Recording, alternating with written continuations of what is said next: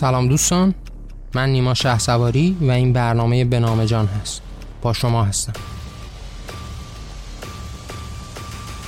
این قسمت 16 هم از ویژه برنامه انقلاب ایران هست و ما قرار توی این قسمت در باب ارتباط خشونت و انقلاب با هم صحبت بکنیم. ممنون که همراه من هستید.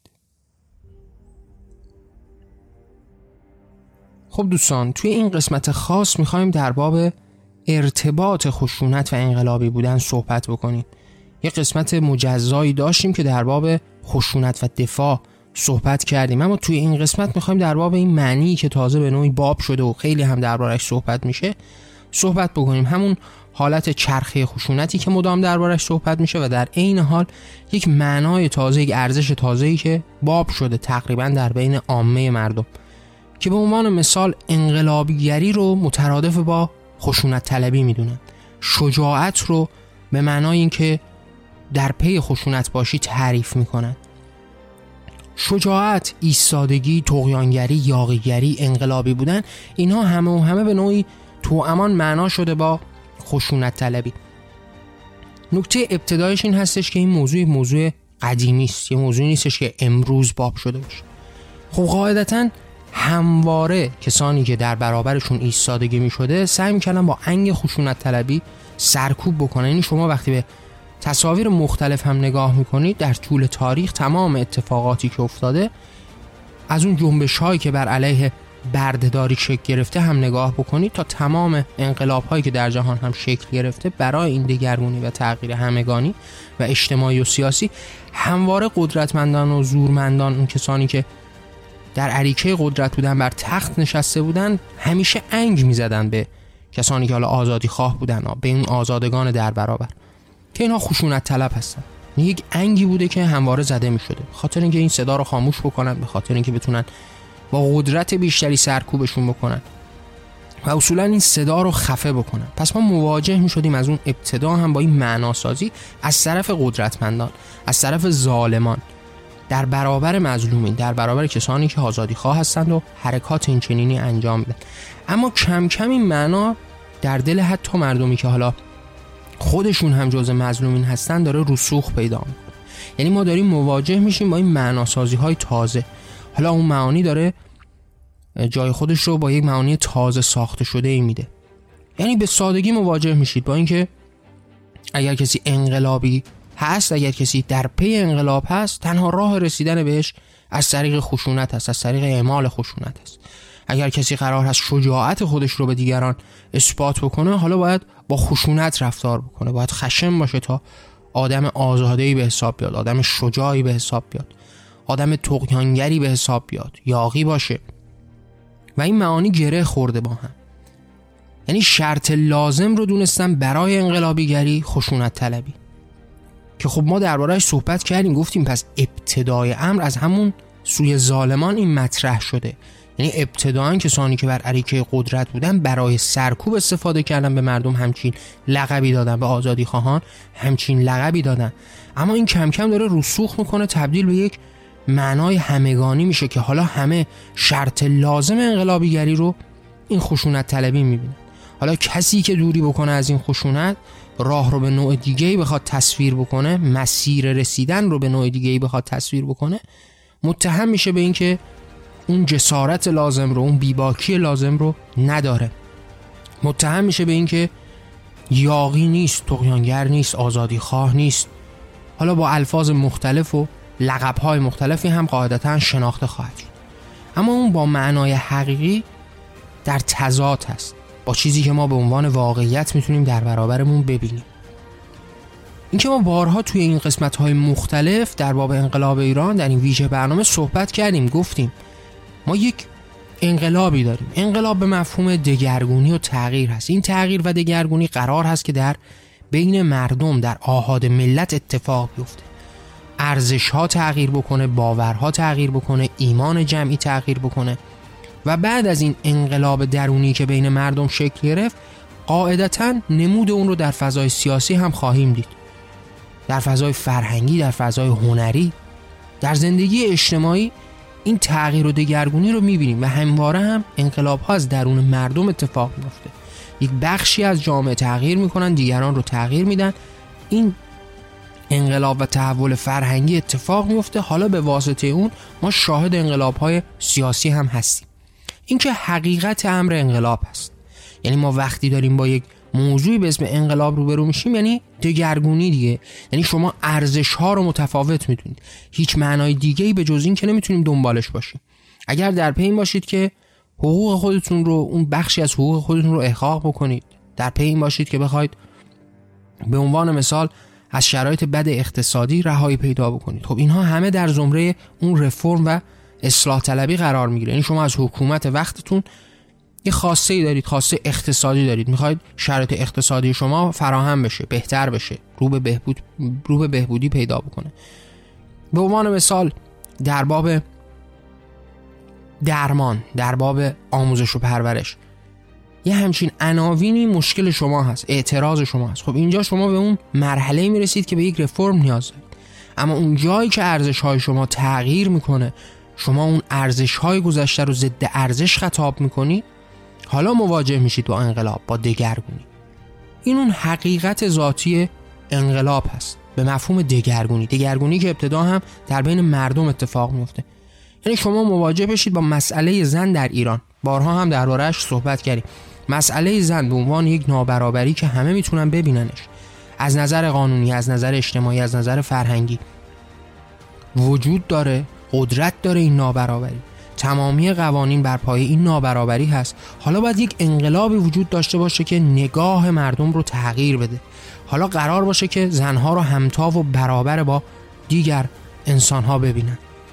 حالا وقتی به این نگاه می‌رسند حالا قوانینی که در برابرشون جلوی دست و پاشون می‌گیره رو باید تغییر بدن. وقتی این یک نگاه بنیادی هست حالا باید یک انقلاب سیاسی هم تصویر بکنن. پس ما این رو به عنوان انقلاب می‌شناسیم هیچ کسی دیگه هم نمی‌تونه تعریف مجزایی نسبت به این داشته باشه. این تعریف همگانی هست که نسبت به انقلاب می‌تونه داشته باشه. حالا مسیری داره برای رسیدن به این. یعنی شما هدفتون در برابر هست رسیدن به انقلاب هست. اون انقلاب فردی اتفاق افتاده انقلاب اجتماعی اتفاق افتاده فرهنگ ها تغییر کرده ارزش ها ارزش های تازه شده. اگر تا دیروز به عنوان مثال گرفتن چهار همسر برای مردها آزاد بوده حالا تبدیل به یک ضد ارزش شده. اگر زنان نیم مردان دیه می گرفتن یا حق شهادت نداشتند یا حق هزانت کودکان خودشون رو نداشتن یا قوانینی از این دست نابرابری طلبانه حالا تغییر می‌کنه. حالا این تبدیل به یک ضد ارزش میشه این رو نابرابری خطاب می‌کنن حالا در پی این هستن که ارزش تازه‌ای بسازن که در اون زن رو همتاف و برابر تصویر بکنن. حالا اون زن قرار هست که حقوق برابری نسبت به دیگر انسان ها داشته باشه. حالا بتونه به راحتی به عنوان مثال در همین چهارچوبی که ما می‌شناسیم از جهان امروزی بتونه رئیس جمهور کشورش بشه. بتونه در انتخابات آزادانه شرکت بکنه. به نوعی زندگی او سیانت بشه توسط قانون و ضابط غذایی آزادی های فردی او به حساب بیاد. حالا شما این انقلاب رو شکل می‌دید. اما یک مسیری دارید یک راهی دارید برای رسیدن به این انقلاب.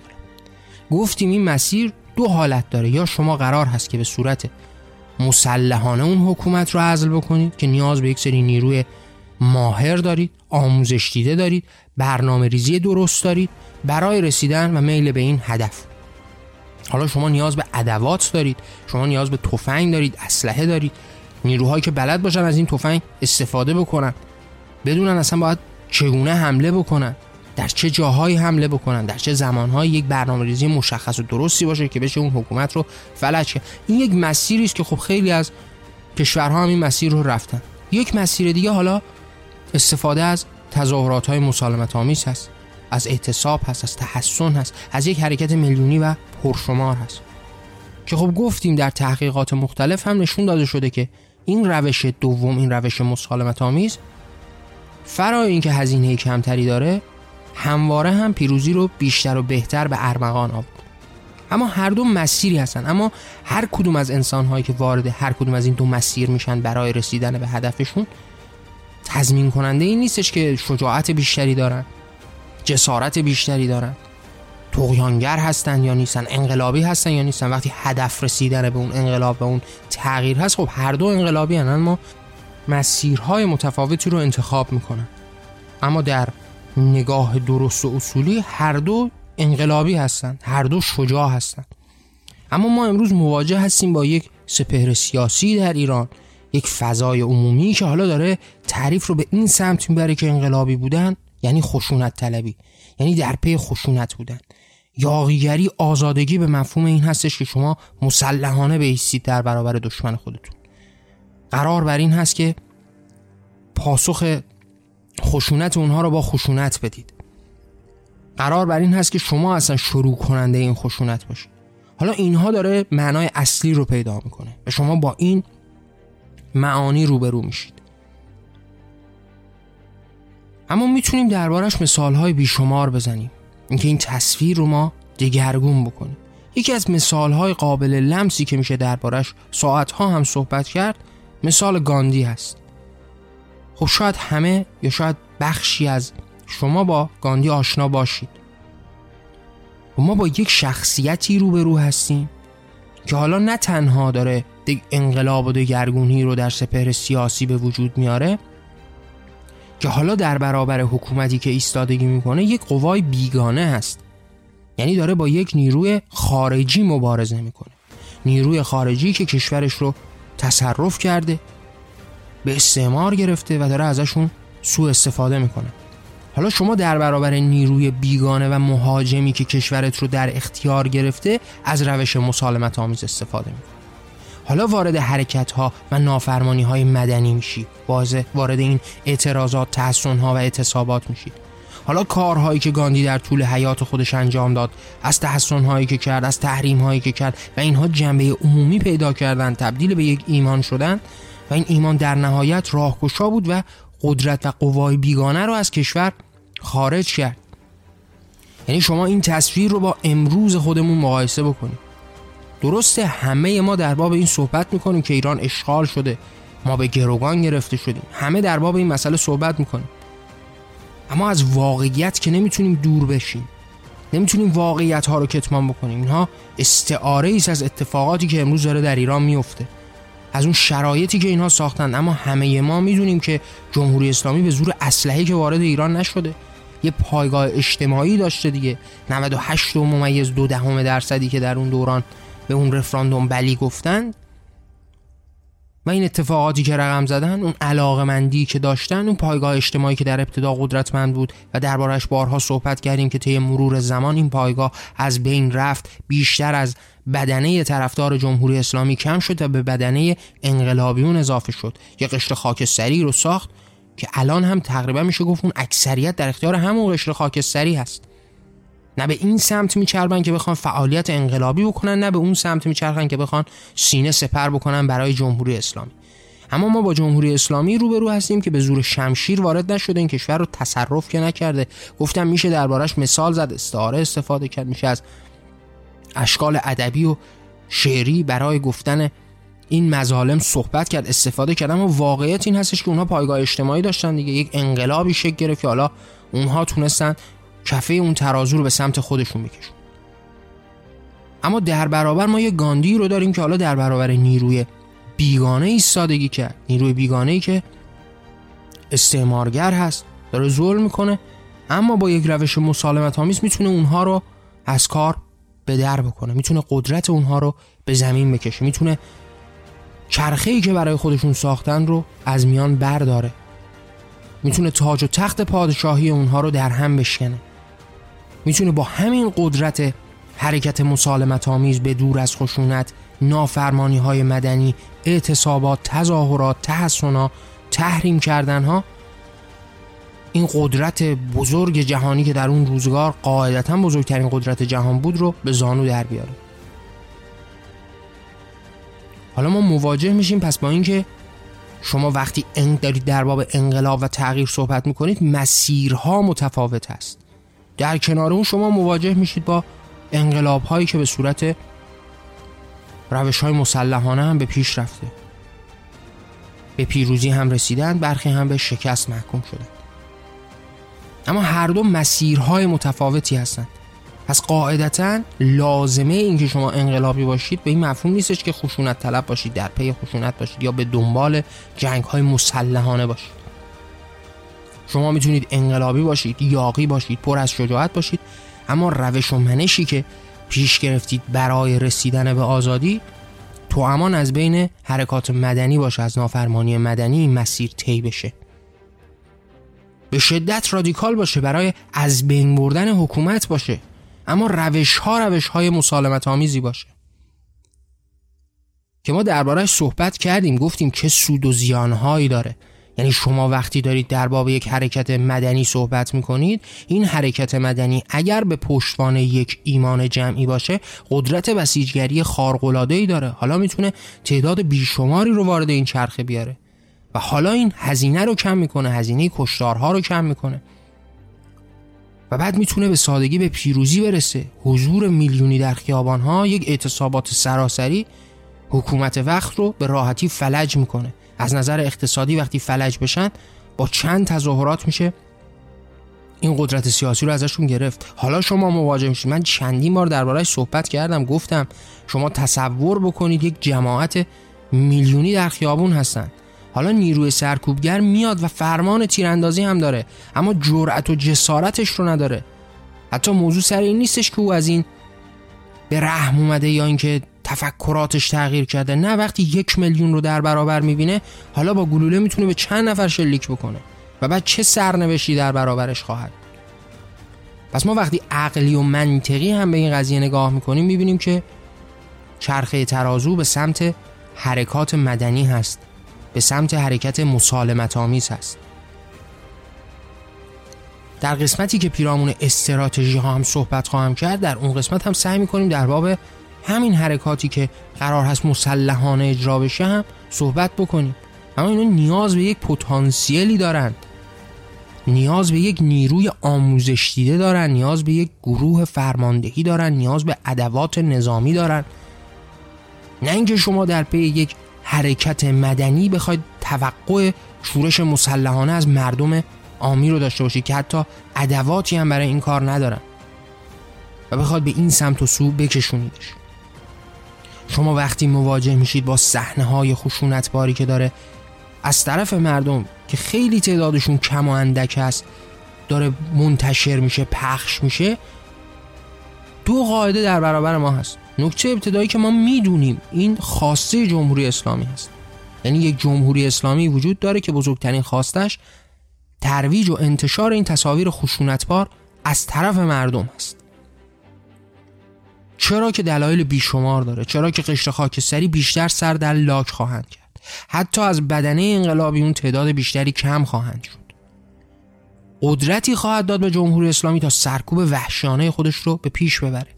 براش مثال هم زدیم تو همین قسمت های مختلف هم مثال زدیم. وقتی شما مواجه هستید با جمهوری اسلامی که سعی می‌کنه از نیروهای خودش برای ایجاد این خشونت استفاده بکنه در تظاهرات لباس شخصی های بیان و این تظاهرات رو به خشونت بکشونن یا اموال مردم رو تخریب بکنن یعنی او مست این کار هستش که به خشونت کشیده بشه. چرا که یک نیروی مسلحی داره. حالا این نیروی مسلح می‌تونه به سادگی فرمان تیر بده و همه رو به رگبار گلوله ببنده.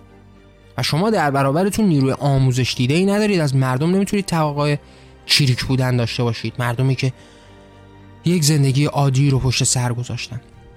و وقتی شما مواجه میشید با اینکه بزرگترین خواسته جمهوری اسلامی ترویج این صحنه های خشونتبار هست حالا کسانی که مبادرت به ترویج این صحنه ها و انتشار این صحنه ها می‌کنن از دو حالت خارج نیستن. یا عوامل جمهوری اسلامی هستند برای اینکه این حرکت و این خیزش و جنبش رو به سمت و سوی شکست ببرند و یا از نادانی و جهل و تهییج احساساتشون برمیاد جالا پر از یه احساسی شدند و به این میبالند که این اتفاق داره میفته. در صورتی که بزرگترین ضربه و داره به اون حرکت انقلابی می‌زنه. با دیدن صحنه ای که پر از خشونت است چه تعدادی حاضرن این کار رو انجام بدن؟ چه تعدادی حاضرن که این تصاویر رو ببینن؟ وقتی تبدیل به یک سری جملات میشه که واقعا دیگه دهشتناک است. اینکه اگر یک کسی توی اون جمعیت بگه نزنید باید اون رو بزنید. این دیگه جنونه. این دیگه رسیدن به اون مرحله جنون آمیزه آخه با ترویج این تصویر چجوری می‌تونید آهاد ملت رو وارد میدان بکنید؟ چجوری می‌تونید توقع این رو داشته باشید که این حرکت حرکتی همه گیر بشه؟ خب مگه انسان ها به خیابون میان برای کشتن برای انتقام گرفتن؟ من بارها درباره صحبت کردم. حالا شما دارید در باب مسئله صحبت می‌کنید که حتی پشتش ایمان خاصی هم نهفته نیست. چرا اگر شما یک تصویرگری داشتید مثل محمد و دار و دسته قاتل اون خب شاید اون با توجه به ایمانی که تصویر کرده بود در اون صدر اسلام یه تعدادی رو با خودش همسو کرده بود که اینا حاضر بودن به واسطه اون ایمان بکشند و کشته بشن. اما حرکتی که به واسطه نبود ظلم هست حرکتی که به واسطه ظلمی است که ظالم انجام داده کسی رو کشته جانی رو گرفته دختری رو و خانواده رو داغدار کرده حالا در پی این هست که این ظلم اشاعه پیدا نکنه. وقتی این تصویر ظالمانه در حال گسترش هست قاعدتا به خیابون نخواهد اومد. چون حاضر نیست که بکشه و کشته بشه. و شما بزرگترین لطمه رو دارید به این اتفاق می‌زنید. حالا یا دانسته با دانش و با وابستگی به جمهوری اسلامی چرا که خواسته جمهوری اسلامی همین هست و یا به واسطه کم دانشی کم هوشی کم سوادی و اینکه پر از هیجان شدید و فقط می‌خواید این هیجانات رو بیرون بریزید. پر از کینه و حس انتقام هستید و می‌خواید این حس انتقام و کینه ورزی خودتون رو به عرصه ظهور بذارید. در صورتی که صحنه تغییر و انقلاب و دگرگونی سره جولان دادن کینه و انتقام نیست. ما نسبت به جمهوری اسلامی نقد داریم صحبت داریم. چرا داریم؟ به واسطه کارهای وحشیانه است که انجام دادن. یعنی شما یک بار به این تصور بکنید. ما جمهوری اسلامی رو تقبیه می‌کنیم. ازش اعلان بیزاری می‌کنیم. دلیلش چی هست؟ دلیلش این هستش که مثلا در سال 57 بعد از پیروز شدن شروع به قلع و غم کردن و کشتار سران رژیم گذشته و مردم عادی زده. چرا که سال 67 رو رقم زده و این کشتار وحشیانه رو شکل داده. چرا که سال 78 88 96 آبان 98 تمام این صحنه های دهشتناک و این ظلم سرشار رو رقم زده. حالا اگر شما بخواید تصویری از این بدید که ما قرار هست نمی‌دونم ملاها رو بکشیم بخوریم دار بزنیم از دیوار نمی‌دونم آویزون بکنیم این کارا رو بکنیم چه کسی حاضر هست وارد این وادی بشه؟ کسی که نقد عمدش نسبت به این اتفاقات وحشتناک بوده چرا باید وارد یه همچی وادی بشه برای این انتقال کینه؟ من خودم بارها در باب انقلاب کینه جمهوری اسلامی صحبت کردم. اسم خمینی رو به عنوان ملای کین می‌شناسم در تمام آثارم. دلیل این کینه ورزی است که در وجودش سرشار بوده. دلیلش این انقلاب خشمی بوده که رقم زده.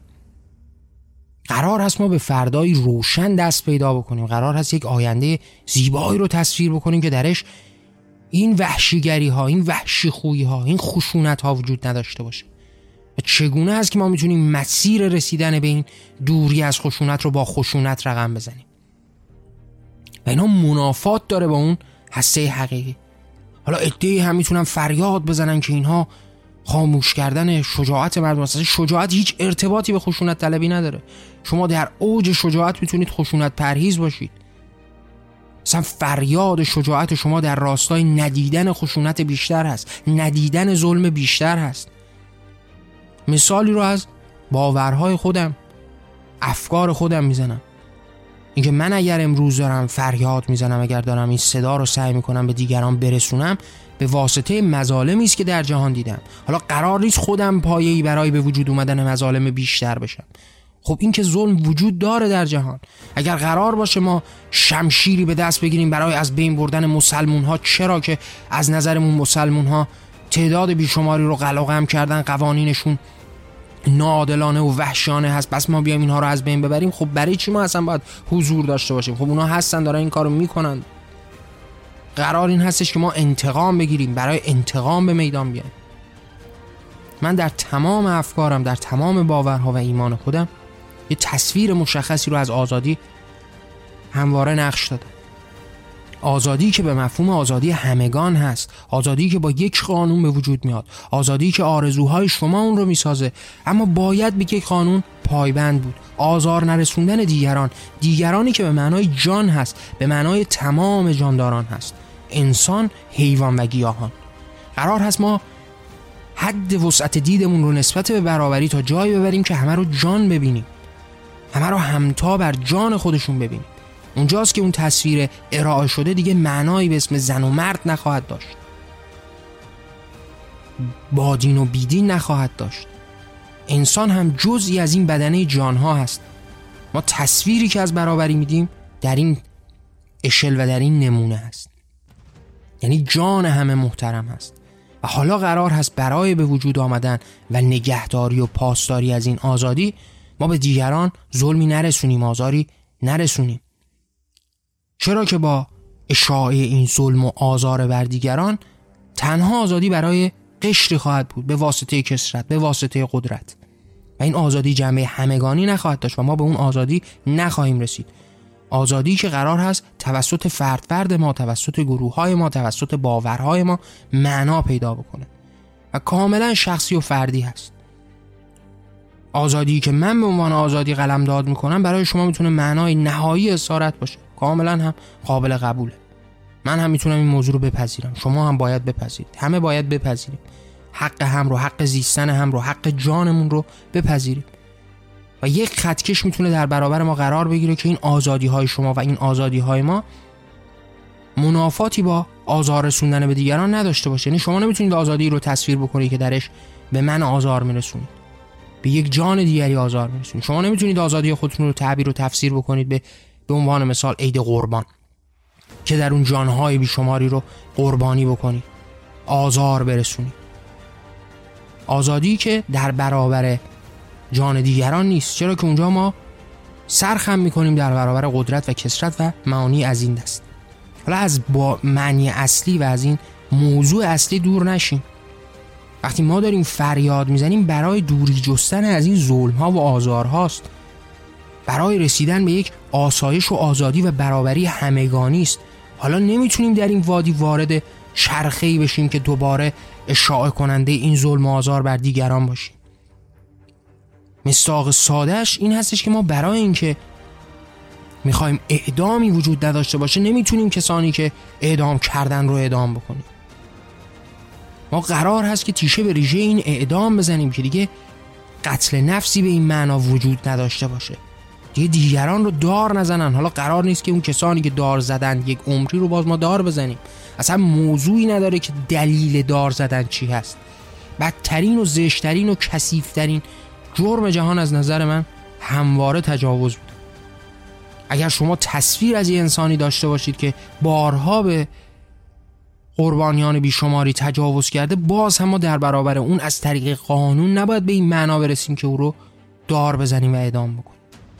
اگر ما با یک موضوع به اسم خشونت به اسم ظلم به اسم آزار رساندن به اسم اعدام و عناوینی از این دست مخالفیم به تمام معنا با اون مخالف هستیم.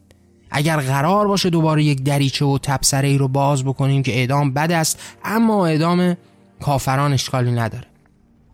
قتل دیگران یک آیه معروف قرآنی هست دیگه. کشتن یک انسان مساویس با کشتن بشریت. این آیه است که به اون به شدت هم میبالند و نشانه بزرگی خداوند و رحمان و رحیم بودنش هم قلمداد می‌کنن. اما این جنبه حقیقی نداره. در دنیای واقعی مفهومی نداره. چرا که شما در کنار اون اعتقاد و باور دارید که مرتدان رو باید بکشید. اعتقاد دارید که کسانی که زنا کردن رو باید سنگسار بکنید. اعتقاد دارید که محاربان رو باید دست و پا ببرید و در شکنجه و آزار بکشید. شما با یک دید انتخابی قرار هست که کشتن دیگران رو مساویه با قتل تمام بشریت بدونید ما با همین خط کشی هاست که وارد این دنیای پر از ظلم و تناقض شدیم. پس وقتی ما نزدیک به یک معنایی میشیم باید اون رو با تمام جوانبش قبول بکنیم. وقتی ما در برابر اعدام قرار هست که ایستادگی بکنیم این اعدام رو در قبال هیچ کس حق ندونیم حقیقت ندونیم.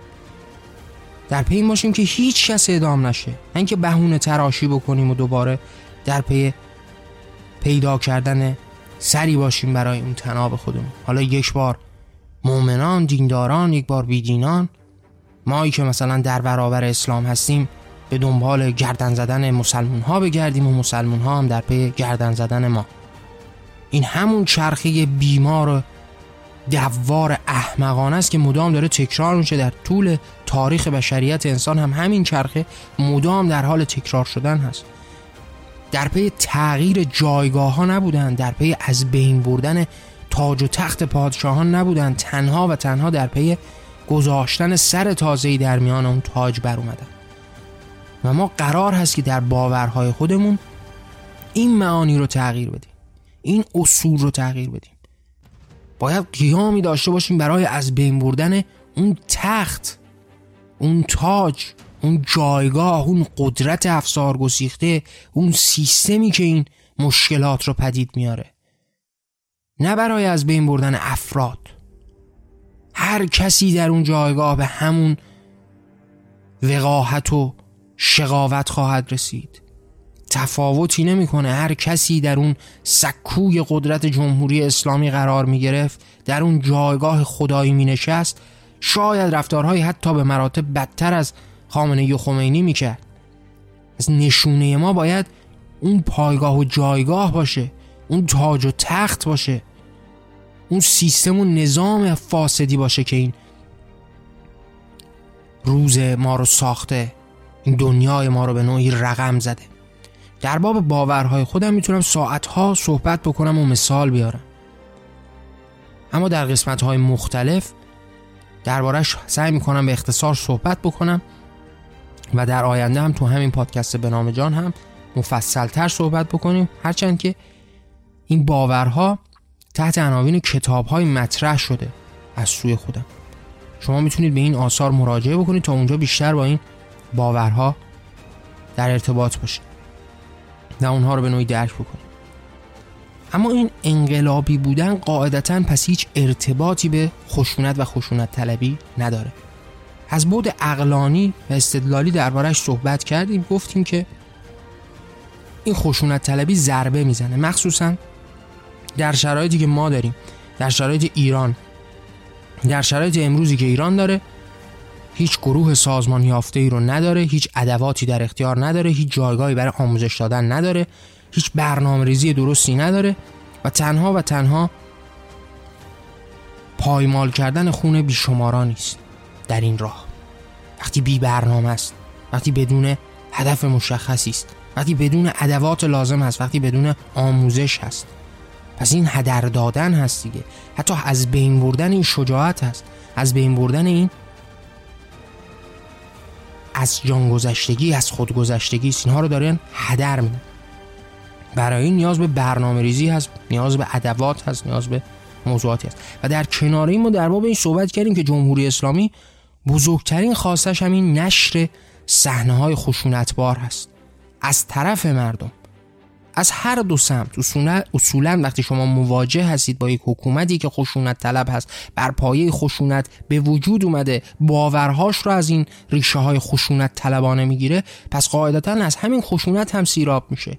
وقتی ما دربارش صحبت کردیم و گفتیم که اینها جنگ رو نعمت خدا می‌دونستن حقیقتا هم نعمت خدا می‌دونستن.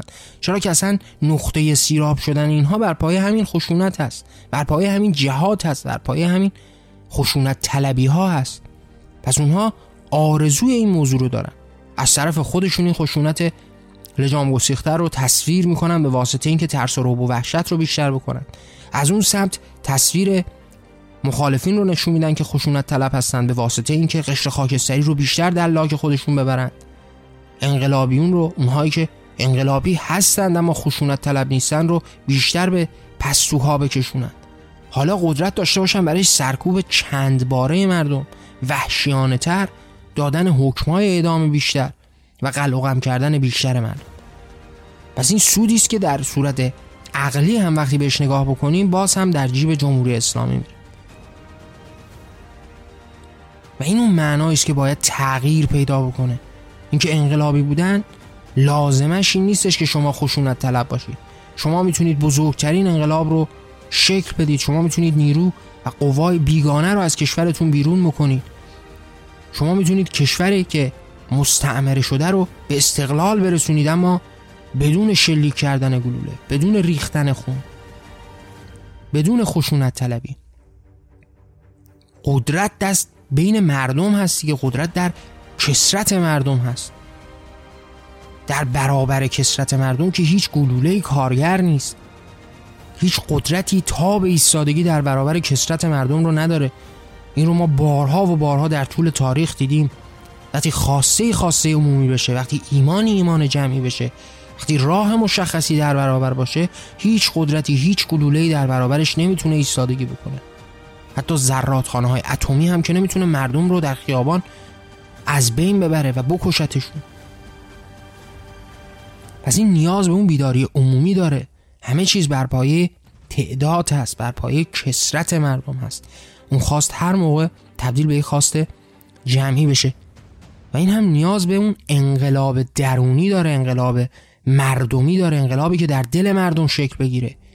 آرزوهایی که مدام تکرار بشه ایمانی که ساخته بشه. حالا مردمی باشن که منقلب شدن دگرگون شدن. حالا نوع دیگه جهان رو می‌بینن. با توجه به گستره دیده امروزی که براشون ساخته شده این حکومت لایق این نیست که بتونه خواسته های اونها رو مرتفع بکنه. قدرت این رو نداره صلاحیت این رو نداره. تمام قوانین موجود در برابر خواست اونها هست. ما نیاز به اون انقلاب فردی داریم. این انقلاب فردی که تبدیل به یک انقلاب جمعی بشه. در دل مردم شکل بگیره فرهنگ ها عوض بشه. نگاه ها تغییر بکنه. یک ایمان جمعی قدرت بسیجگری رو داشته باشه. و بعد این رو باید ما مد نظر همیشه داشته باشیم که تعداد زیاد و کسرت در تمام اتفاقات خشونت رو از بین می‌بره. یعنی ما اگر با یک تعداد زیادی روبرو بشیم در خیابان در اعتراضات هیچ وقت این اعتراضات نمی‌تونه به خشونت کشیده بشه. بارها هم دربارهش صحبت کردم. شما یک جماعتی رو در نظر بگیرید که هزار نفرن دو هزار نفرن یا 500 نفرن نیروی سرکوبگری که در برابر اینها ایستادگی خواهد کرد یه تعداد زیادی خواهد بود. حالا 300 400 نفر 500 نفر نیروی مسلح اگه در برابر اینها قطار بکنن می‌تونن اینها رو بلا فاصله به خفقان و سکوت بکشونن. حالا خشونت بیشتری هم به خرج میره. چرا که اون نیروها میان برای سرکوب و خب قاعدتا همه از خودشون باید دفاع بکنن. باید در برابر این خشونت ایستادگی بکنن. و بلا براحتی این صحنه تبدیل به صحنه خشونت بار میشه.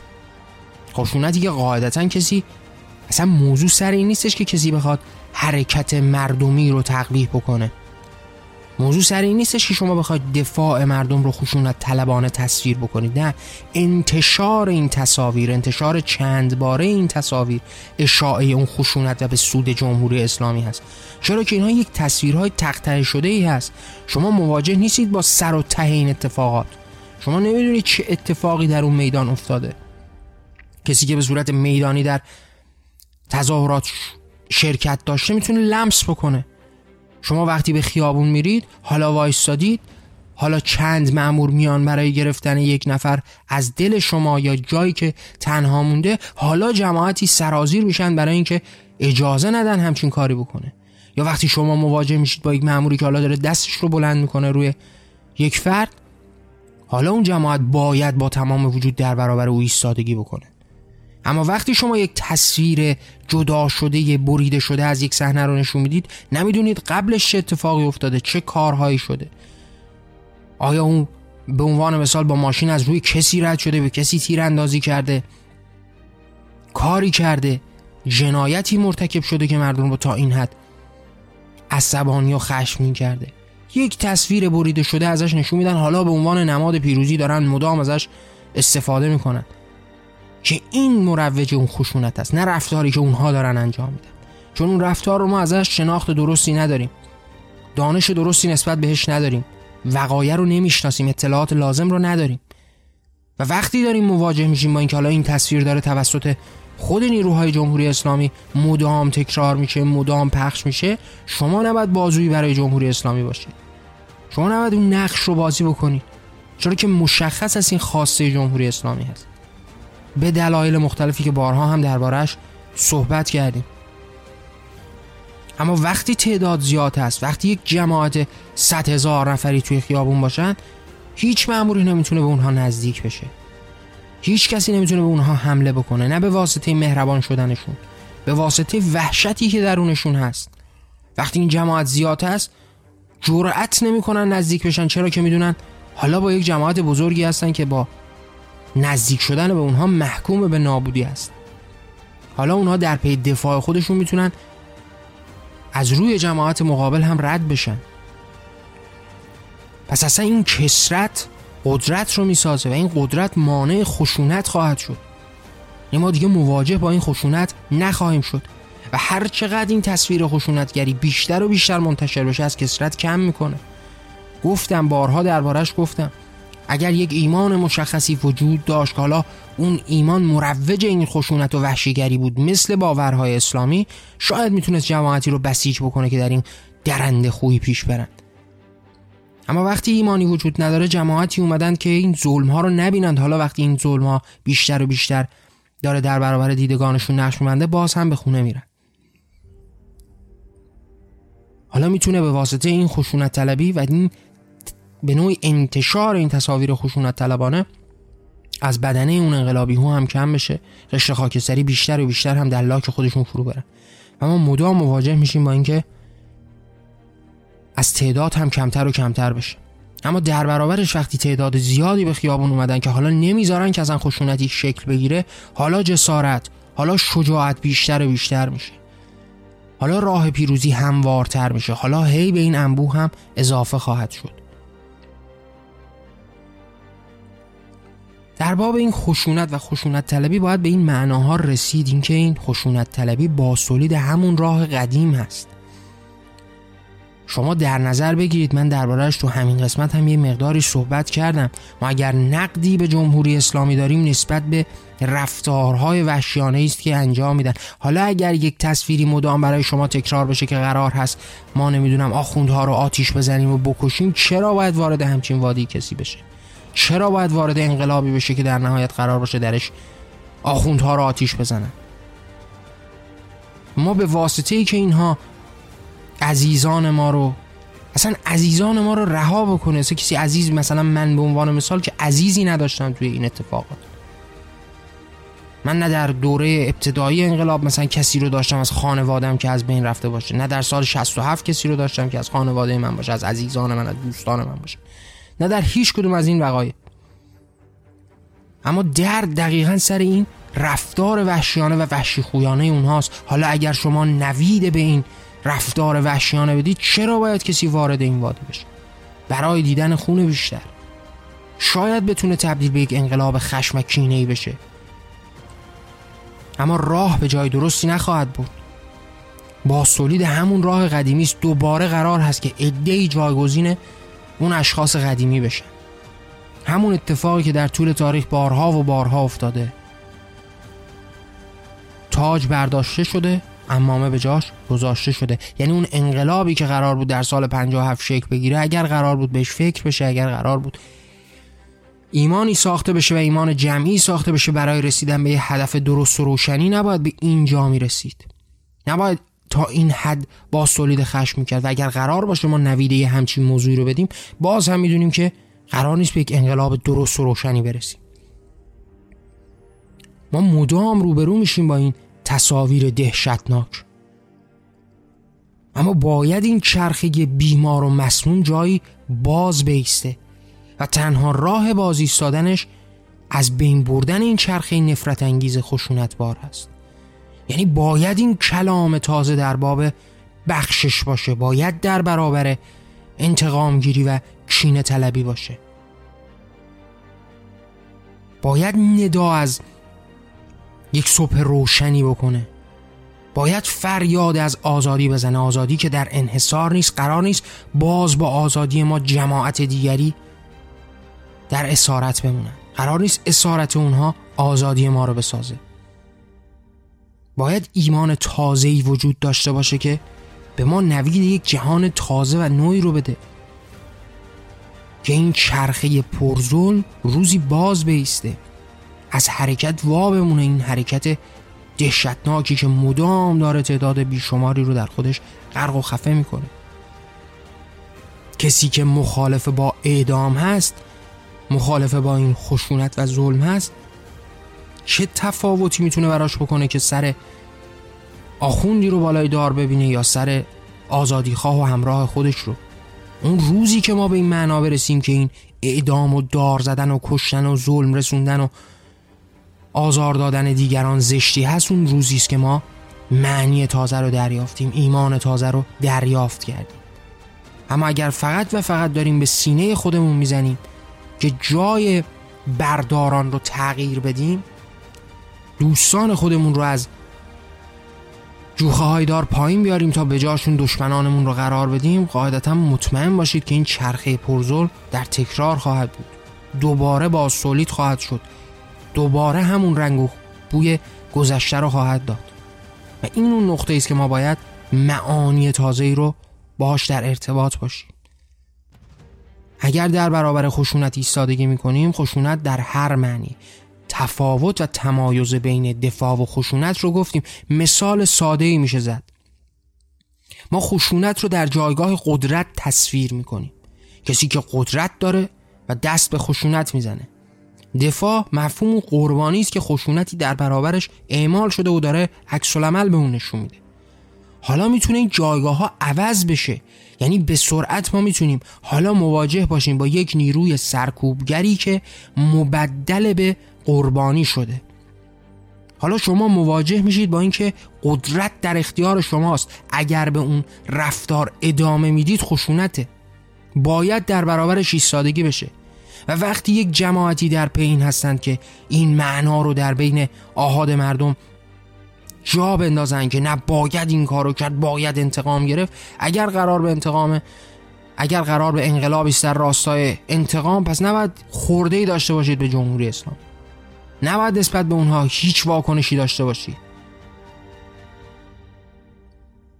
اینو با هم همخونی نداره. همون چرخه بیماری که دورانی پیش اتفاق افتاده رو قرار نیست ما دوباره تکرار بکنیم. قرار هست یک روز به این چرخه پرزل ضربه بزنیم و از جا درش بیاریم از ریشه بکنیمش.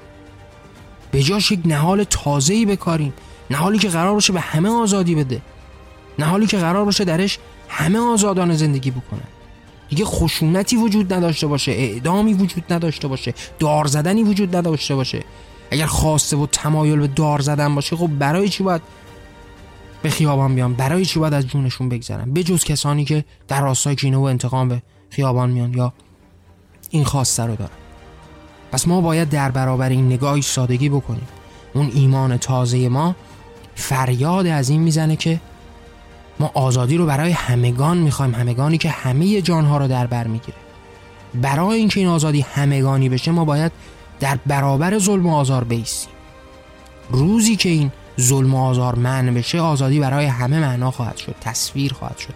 هر کس در آزادی های فردی و شخصی خودش هر کس با اون تصویری که خواهد ساخت. قرار از آزادی یعنی اختیار یعنی منع جبر. حالا شما نمی‌تونید آزادی خودتون رو به دیگران دیکته بکنید به هر نوعش زننده هست. هر روزی که شما در اون جایگاهی قرار بگیرید که تصور بکنید روزی که شما بر تخت نشستید آمال آرزوست همون روز روز شکسته.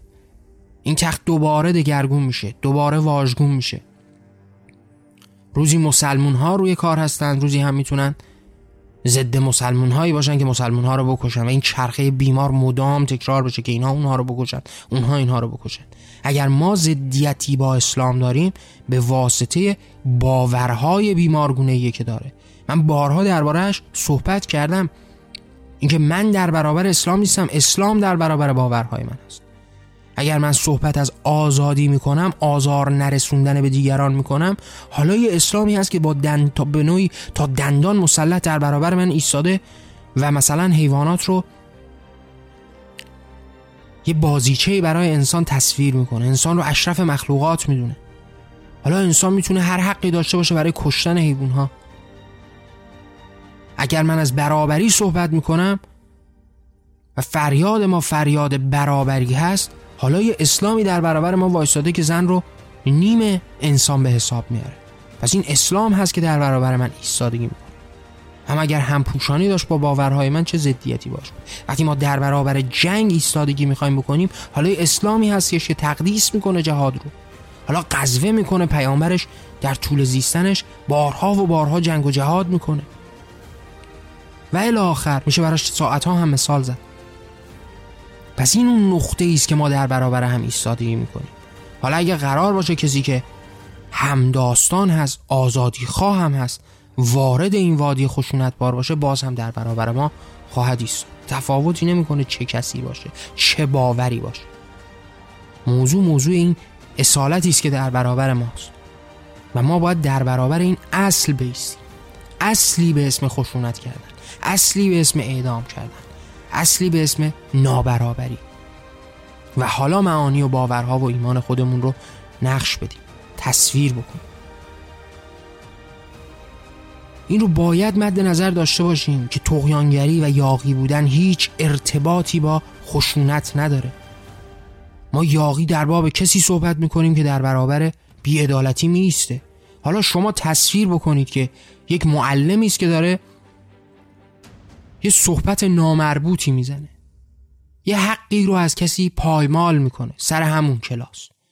حالا اون کسی که ما به عنوان یاقی می‌شناسیم اون کسی است که در برابر این اتفاق میسته حالا شاید یک بار بلند شه بره بزنه تو گوش اون معلم. یا که نه با صحبت هاشون رو سر جای خودش بذاره. در برابرش ایستادگی بکنه و حرف بزنه. این ختمش و این رفتار هستش که متفاوت است. اما هر دو آزاده هستند. هر دو تقیانگر هستند. هر دو یاقی هستند. و این خشونت طلبی هیچ ارتباطی به این مفهوم مشخص نداره. ما باید بین اینها تمیز قائل بشیم تمایز بذاریم.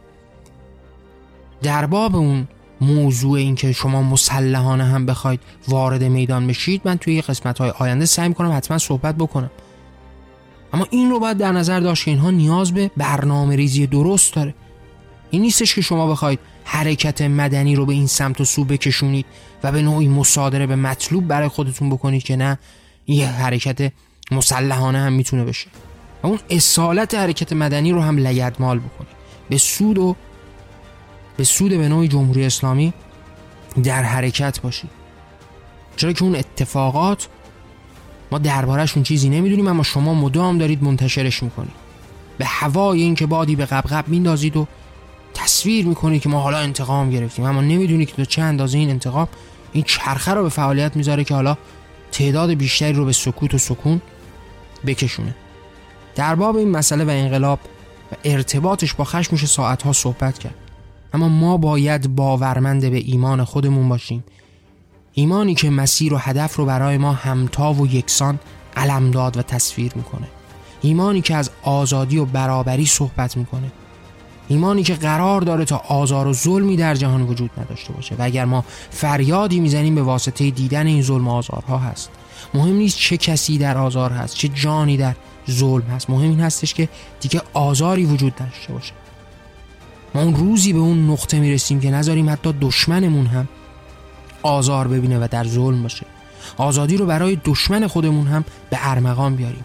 اون روز هست که ما به آزادگی خواهیم رسید. اون روز هست که ما تصویر از ایمان خودمون رو در جهان به نمایش خواهیم گذاشت. و اون روزی که مردم این انقلاب درونشون شکل بگیره این ایمان تازه نقش ببنده ما شاهد تغییرهای مختلف هستیم که قاعدتا صحنه سیاسی هم ازش مستثنا نخواهد بود. در این انتهای برنامه هم دوست دارم باهاتون باز هم مطرح بکنم اینکه اگر دوست دارید این صدا شنیده بشه این راه تغییر شکل بگیره می‌تونید آثار من رو با دیگران به اشتراک بذارید. منظور از آثار هم خلاصه برنامه بنام جان نمیشه. من از 15 سالگی دست به نوشتن کتاب هایی زدم که در اون از باورم ایمانم راه و طریقتم با شما صحبت بکنم. این آثار مجموعه ایست از اشعار داستانهای کوتاه بلند آثار تحقیقی مقالات که همه و همه به صورت رایگان در وبسایت جهان آرمانی و در صفحات مجازی که وجود داره در شبکه های اجتماعی از من در اختیار شماست. می‌تونید با مراجعه به این صفحات و وبسایت جهان آرمانی این آثار رو به صورت رایگان دریافت مطالعه بکنید. برخی آثار هم به صورت صوتی هم منتشر شده مثل همین پادکست به نام جان و برخی از اشعار صوتی و کتاب های صوتی. اگر دوست داشتید این صدا شنیده بشه این راه تغییر شکل بگیره و این ایمان با دیگرانی هم در میان گذاشته بشه می‌تونید آثار من رو با دیگران به اشتراک بذارید. ممنون که همراه من بودید. من نیما شه و این برنامه به نام جان بود. در پناه آزادی.